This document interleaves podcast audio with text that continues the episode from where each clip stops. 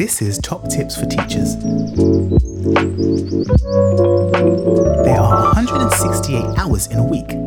It's a lie that you don't have enough time. Don't use it as an excuse to neglect relationships, creative endeavors, or spiritual pursuits. Your challenge? Write how many hours you have left in a week once you factor in work and your daily commute.